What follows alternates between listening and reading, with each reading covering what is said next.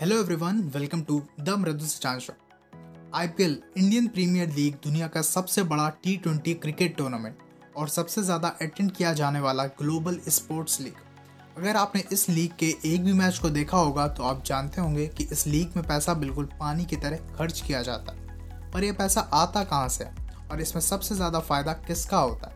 क्या आईपीएल जीतने वाली टीम का, या टीम के ओनर का, या फिर जो बॉडी आईपीएल कंडक्ट कराती है, यानी कि बीसीसीआई का? आइए समझते हैं आज के इस एपिसोड में इंडियन प्रीमियर लीग के बिज़नेस मॉडल के बारे में। IPL team owner IPL team के मालिक अपनी टीमों के लिए खिलाड़ी खरीदने में मोटी रकम खर्च करते हैं। ऑन एन एवरेज ऑलमोस्ट हर मैच में चार करोड़ की अर्निंग होती है, जिसका 80 प्रतिशत हिस्सा होम टीम को जाता है और टिकट सेल से जनरेट होने वाले रेवेन्यू का मेजर पोर्शन भी होम टीम को ही जाता है।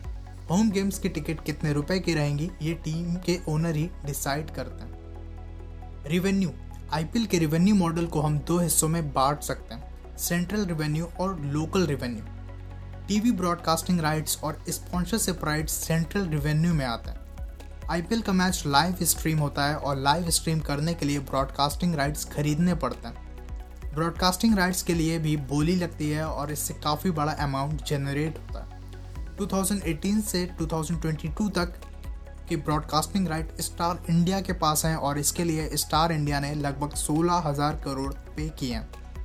लाइव क्रिकेट मैच के दौरान टेलीविज़न एडवर्टीजमेंट भी आते हैं और आईपीएल मैच के बीच एडवर्टीजमेंट के लिए कंपनीज़ बहुत पैसे देने के लिए रेडी हो जाती हैं और एड से होने वाली कमाई खेलने वाली दोनों टीम और आईपीएल फ्रेंचाइजी के बीच डिस्ट्रीब्यूट की जाती है। जितने ज़्यादा मैच होंगे, उतने ज़्यादा एडवर्टीजमेंट से रिवेन्यू बनता है। इसलिए हर फ्रेंचाइजी चाहती है कि उसकी टीम ज़्यादा से ज़्यादा मैच खेले।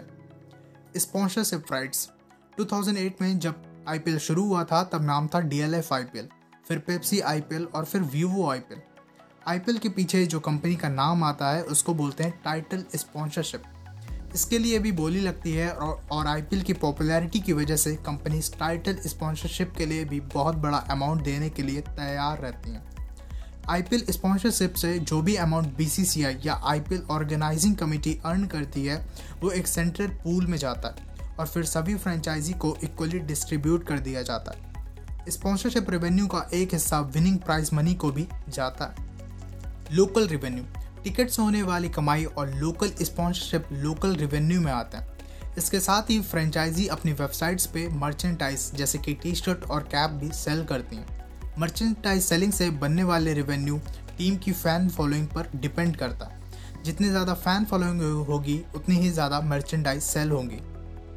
छोटा सा एड ब्रेक लेकर मैं आपको ऑनलाइन शॉपिंग ऐप के बारे में बताना चाहूँगा, जिसका नाम है रैप कार्ड रैप कार्ड में आपको मिलता है मोबाइल और लैपटॉप एसेसरीज का सबसे बड़ा कलेक्शन अगर आप प्लेन और डल चीज़ें यूज़ कर करके बोर हो गए हैं और अपने mobile laptop camera charger iPad या दूसरी टेक एसेसरीज के लिए स्किन सर्च कर रहे हैं तो इन सब का वन स्टॉप सोल्यूशन है रैप कार्ड आप अपने प्रोडक्ट को अपने अकॉर्डिंग कस्टमाइज भी करा सकते हैं। रैप कार्ट एप्लीकेशन के लिंक आपको डिस्क्रिप्शन में मिल जाएगी, ज़रूर से डाउनलोड करें और शॉपिंग करें। अब अपने टॉपिक पर वापस आते हैं। इंडिया में क्रिकेट का क्रेज़ काफ़ी है और आईपीएल का बिज़नेस मॉडल सिर्फ़ आईपीएल ब्रांड के लिए ही नहीं, बल्कि प्लेयर्स के लिए भी बहुत प्रोडक्टिव है। आईपीएल एक तरह से सभी के लिए विन विन गेम होता है। फिर वो चाहे स्पॉन्सर हो ब्रॉडकास्टर हो या बीसीसीआई एट द एंड सभी का फ़ायदा होता है और यही वजह है जिसकी वजह से आईपीएल का बिज़नेस मॉडल इतना सक्सेसफुल है। So that's all for today's episode I hope आज का एपिसोड आपको पसंद आया होगा। ऐसे ही और एपिसोड्स के लिए सब्सक्राइब करें। रैप कार्ड एप्लीकेशन की लिंक आपको डिस्क्रिप्शन में मिल जाएगी। इसे ज़रूर से डाउनलोड करें और शॉपिंग करें। See you in the next episode till then take care stay safe